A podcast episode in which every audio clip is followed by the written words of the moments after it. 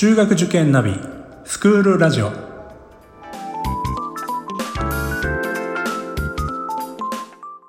スクールナビゲーターののびるです。この番組は中学受験を目指すご家庭に学校の先生からの生の声や受験に役立つ情報をお届けするラジオです。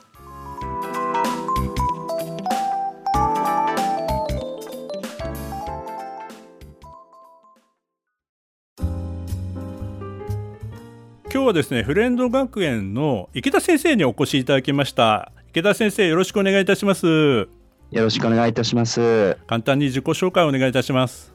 はい、え広報部長をしております、え池田と申します、え教科は英語を担当しておりまして、え今年で、えフレンド学園に、え奉職して、え16年目を迎えてます。はいありがとうございますえー、前回はですね青木校長先生の方から教育理念であったりとかですねあプログラムなんかのお話もいろいろいただいたんですけど今回はですね、まあ、学校生活中心にそれからまあ進路指導それから入試のことについてちょっとお伺いしたいと思います。ではまずなんですが、まあ、教育の特色ですね、えー、この辺りから先生ちょっとご説明いただけますでしょうか？はいえ、ー、と、本校は、えー、今年で創立134周年を迎える、まあ、女子校なんですけれども、あの、まあ、一つ、あの、特徴としては、少人数の学校であるということが、まあ、挙げられるかと思います。1学年、130人前後の人数で3クラスのクラス編成となっています。あの少人数の学校であの一番最初に私も頭に浮かぶのはやっぱりフレンドさんなんですよね。あありがとうございます。はい。ですからまあやっぱりこう仲がいい、えー、学校というイメージがとてもあるんですけども、はい、はい、あの校舎の雰囲気なんかどどんな感じですか？はい、そうですね。あのちょっとあの学校の建築としては、あの、ちょっと変わったデザインだというふうにあのよく言われるんですけれども、あの赤い三角屋根が特徴の校舎となっておりまして、えー、新しいですね、あの、15年前に建てた校舎もあの同じようなあのデザインをま継承しまして、え、アーチですとか円柱なんかを使った、ちょっとですね、あの、まあ、ぜひ見ていただきたいんですけれども、あの、変わった可愛い校舎になっております。私もあの新校舎の時にはですねちょっと結構こうびっくりしました。あのあらすごい可愛い校舎だなと思いまして。はい。まあ、屋上に庭園があるっていう学校って珍しいなと思いました。あはいそうですね。あのお昼ご飯なんかも、あの特に高校生なんかは、あの自分たちの教室のそのすぐ上がですね、まあ、屋上庭園になっておりますので、あのお弁当を持ってですね、あのそこで食べたり、ま、今はちょっとコロナの対策で、あの各教室であの静かに黙食ということになってるんですけれども、またあのコロナの明けましたら、あの生徒たちは屋上なんかを使ってあのごご飯を食べるんじゃないかなと思います。あの学校のその特色はあの前回のあの校長先生のお話でやっぱりキリスト教のイメージが強いと思うんですけども、はい、えーとまあ、あの学校のホームページなんかでもね生徒さんがお答えしている動画があるんですけども校則であったりとかあの生徒指導の面というのは、はい、えー、どんな感じなんでしょうか？はい。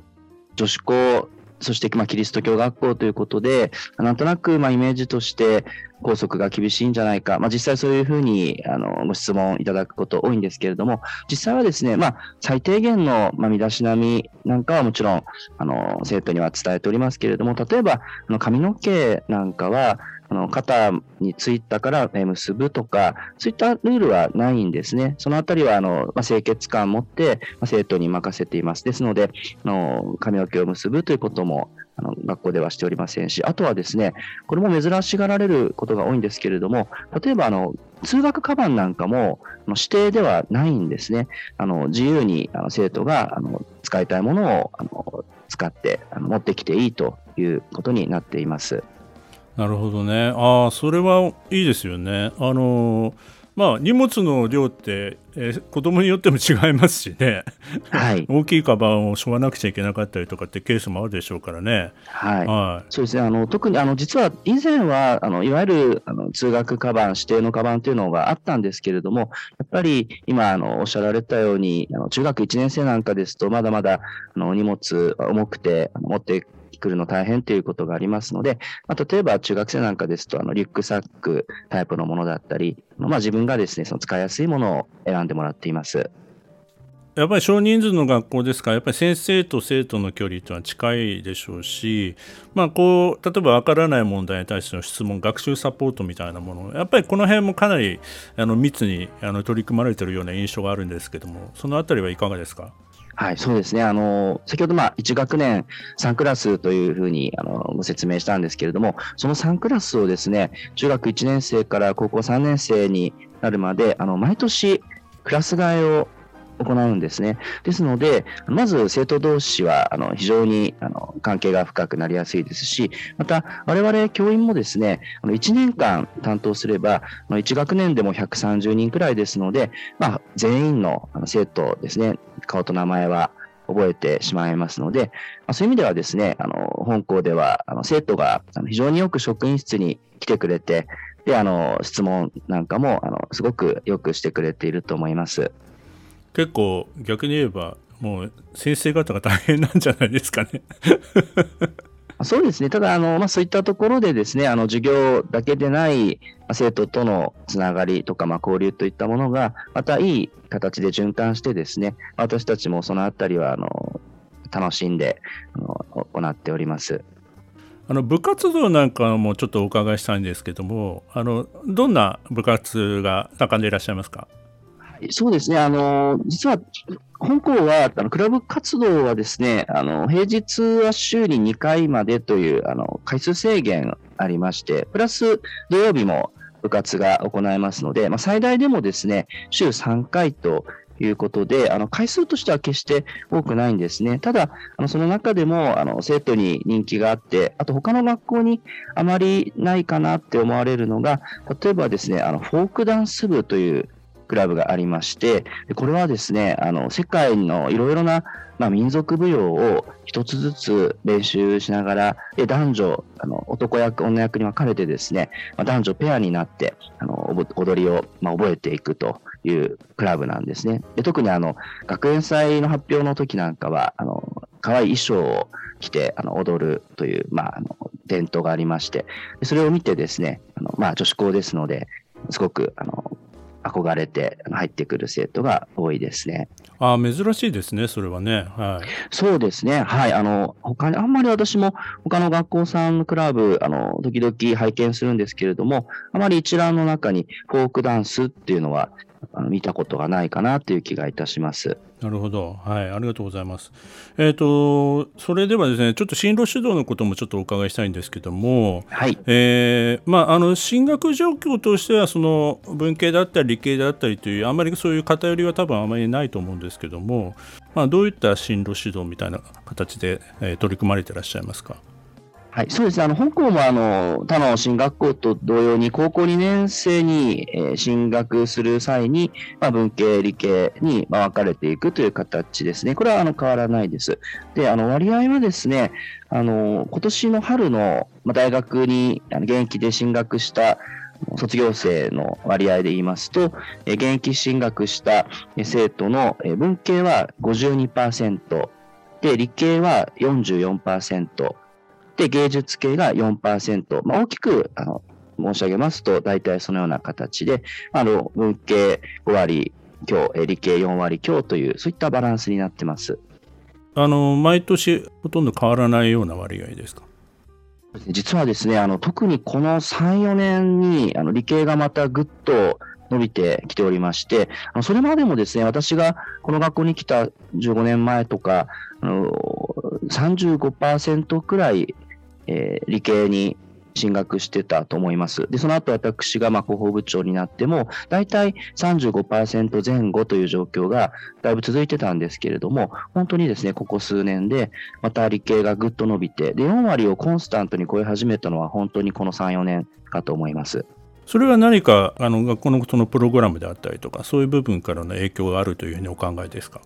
そうですね、あのー実は私たちの学校では、ちょうどその4年くらい前から、あのレゴのブロックを使用したあのロボットプログラミングのあの大会にあの生徒が出場するようになってまして、であのもうすでにですね3回、国際大会の出場権も得ている、そういったグループがあるんですね。でそれとですね、あのもう一つ、リカブというクラブがありまして、その中でロケット班という、これもちょっと女子校ではかなり珍しいそうなんですが、ね、はい、はい、あの先日ちょっとあのテレビの方にも出演させていただいたんですけれども、あのそういったですね、ロケモデルロケットを火薬を入れて飛ばすという、そういった活動をしているグループがございます。そちらも、えー、過去2回ですね、国際大会の出場権を得てまして、特にこの5年でそのような活動が盛んになってきたことで、私たちもそういった、まあ、あの説明会ですとか、あのお話をさせていただいて、最近ですね、あのそれをやりたいという形で、あの生徒があの入学してくる子があの出てきたので、そのあたりがあの一つあの、また理系がぐっと増えてきているあの理由なのかなというふうに思ってます。ちょっとロケットと女子校ってちょっと結びつかない部分が ありますけども、はい、珍しいですね。そうみたいですね。あの実は先日出演生徒が出演したテレビでもですね、あのもう一つあの私たちの学校女子校のグループともう一つのグループがですね、工業高校さんだったんですね。でも完全に男子中心という形で、まあ、そういう意味ではですね、私たちの学校の生徒は、あの大会なんかに出て、初めて、あ女子がこんなに少ないんだなっていう感想を持つみたいです。あの学校にいるときはですね、やりたいことをまあやるという環境で、特にそこに女子だから男子だからみたいなイメージはないみたいなんですね。なので逆に言うとそこはですね、あの、本校、女子校としての一つの魅力なのかなというふうに思っております。いやそれはでもお伺いしないとわからないお話だと思いますけども、はい、うん、あのいやあのロケットに興味のある方はフレンドさんへっていう 話かもしれません、ね、そうですね。はい。ぜひ、うん、でもこれからねやっぱり宇宙っていうのは一つの大きなテーマでもありますからね。そこにあの男子も女子もないとは思いますし。そうですね、はい、はい、あのまあ、やはりアメリカが進んでいる部分があればそちらの方に留学するっていう手もあると思いますんでね、はい、うん、新しいその、えー、キャリアというかそういうのが広がりそうですよね。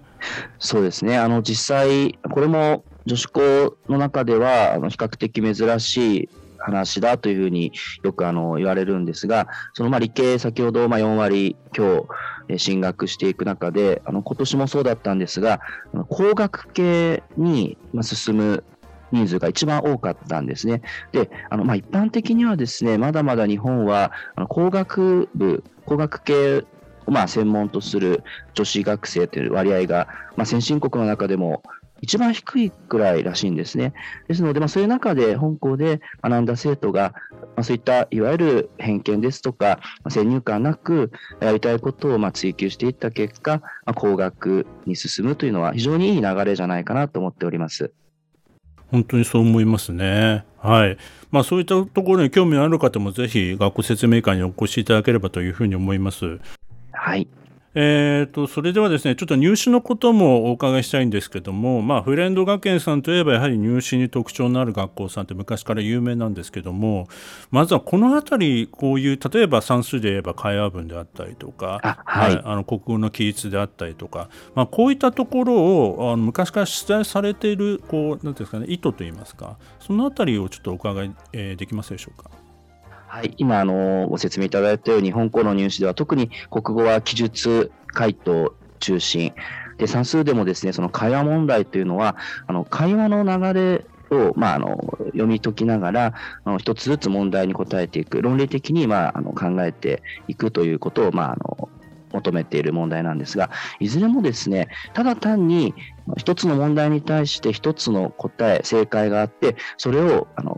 かるかどうか聞くということではなくて、どういう思考の過程で、その受験生はその答えを導き出したのか、でその思考過程の部分も見たい、評価できれば点数と与えて評価していきたい。まあ、そういった発想が、そのようなあの記述ですとか、算数の会話形式の問題になっていったんだと思います。あの適正検査型入試というのは、まあ、最近の一つの,、まあ、あの流れといいますかね、はいえーまあ、公立一貫校があの東京の場合は増えましたんで、まあ、その流れとともに私学さんでもそういう適正検査型入試っていうのが増えましたけれども実はフレンドさんはずっと昔からこの会話形式の問題を出されていた学校さんなんで、まあ、僕ははい、はい、あの当時からあの通常の対策とは違う対策をしなくちゃいけない学校さんっていう もうイメージがすごく強いんですよ。あはい。あの、本当に手前味噌なんですけれども、あの、まあ、都立一貫校の、いわゆるその会話文をベースにした問題を見たときに、もちろん私たちの学校では算数という一つの教科で出題しておりますので、あの一貫校さんのようなあの複合型ではないんですけれども、ただ私たちのその発想といいますか、求めていたものっていうのがまさにそのあの適正検査型の問題に近いなっていうのはあの感じまして、まあ、あのかれこれ20年も算数の会話問題出題始めて20年以上経つんじゃないかなと思うんですけれども、まあ、あの変わらず今もあの出題しております。あのそれから、えっと、最近はあの算数の一教科入試とかもあのされてますけどもこの、はい、あと4科型と2科型それから1教科それぞれその国語や算数においてちょっと出題の傾向が違うように思うんですけども、はい、この辺りの方針といいますかその辺りはどのように考えられていらっしゃるんですか？あはい、そうですね。あの、国語はですね、全部で3回入試の機会がございまして、あの大きく分けますと、1日と4日の国語はほぼ同じあの記述回答中心の出題になってまして、で2日にですね、午後入試の国語出すんですけれども、基本的な問題構成ですとか、配点ですとか、そういったものは全く先ほどの1日、4日と変わらないんですね。ただ、若干ですね、2日の午後、まあ、午後入試ということもありまして、まあ、その後のあの時間の問題等があるんですけれども、多少ですね、選択問題とか、あのまあ、増えているというのが2日午後の国語の特徴になります。ただ、基本的なコンセプトは、あのどの国語の問題も同じと変わらないということですね。で算数はですね、ちょっとあの、午後入試、1日の算数1科目入試というのをあの始めて、これはですね、他の算数の問題とだいぶ、あの、違っておりまして、基本的には、あの50代のえ短文の文章題を、えー、50分で解いていただくと、えー、そういった形式で、この出題に関しては答えのみどんどん書いていただく。ですので、えー、その他の算数入試に比べて、どちらかというと、あの処理速度ですとか正確さ、あとはあの非常に広いですね、あの算数の単元にきちんと基礎を勉強していただけているか、そういったことを確認していく、えー、入試となっております。やはりそういった意味でも、まあ、あのこれまでの会話形式だけじゃない入試をすることによって、まあ、少し幅広いあの、まあ、生徒像といいますかねあのそういういろんな生徒多様な生徒をまあ受け入れたいというそういった意図もあるというふうにも、えー、受け取ってよろしいんですかね？もうおっしゃる通りです。あの実は会話形式の問題、あの非常に考え方の過程をきちんと見られるという意味で、あの非常に私たちもあの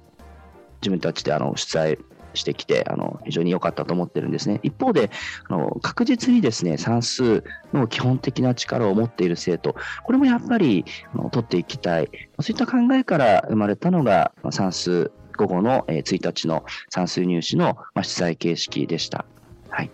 はい、よくわかりました。ありがとうございます。はい、えー、では池田先生、えー、最後にですね、えー、受験生のお母様お父様方あるいはこれから受験を考えられている、えー、ご家庭の方々にですねメッセージをいただけたらと思います。はい、えー、まあ今あのいろんな学年の受験生、保護者の方いらっしゃると思うんですけれども、あのまあ、塾とかで、ま、非常に大変な思いされてるかと思うんですね。ただ私たちの学校では、あの入試の時に先ほどあの申し上げた通り、とにかくその答えだけで結果を決めてしまうのではなくて、どのような考え方をしてくれているのか、その過程をですね、しっかり見て、そこにもあの採点えー、配点していくという、え、形をとっております。その、まあ、努力の後をですね、見せていただければ、私たちもそこをあのきちんと評価していきたいと思っておりますので、あの頑張っていただきたいと思います。また、あのこれからですね、あのフレンド学園にもし、あのご興味をお持ちいただけたのであれば、ぜひ学校の方に足を運んでいただいて、でとにかく学校の雰囲気、その小規模校としての学校の雰囲気ですとか、まあ、生徒のその仲のいい様子ですとか、あるいは教員と生徒の距離感、まあ、こういったことをですね、実際に見て感じ取っていただけたらありがたく思います。はい、ありがとうございました。フレンド学園さんはやはりそういう意味ではあの非常に特徴がはっきりした学校さんだと思いますんで、まあはい、あの本当にあの興味関心がある方は一度足を運んでみると、はい、校舎もなかなか素敵ですしね。はい、あの来ていただければというふうに思います。えーと、詳しい、えー、内容につきましては番組の概要欄に、えー、載せておきますのでそちらをご覧ください、えー、本日はフレンド学園の池田先生にお越しいただきました。どうもありがとうございました。ありがとうございました。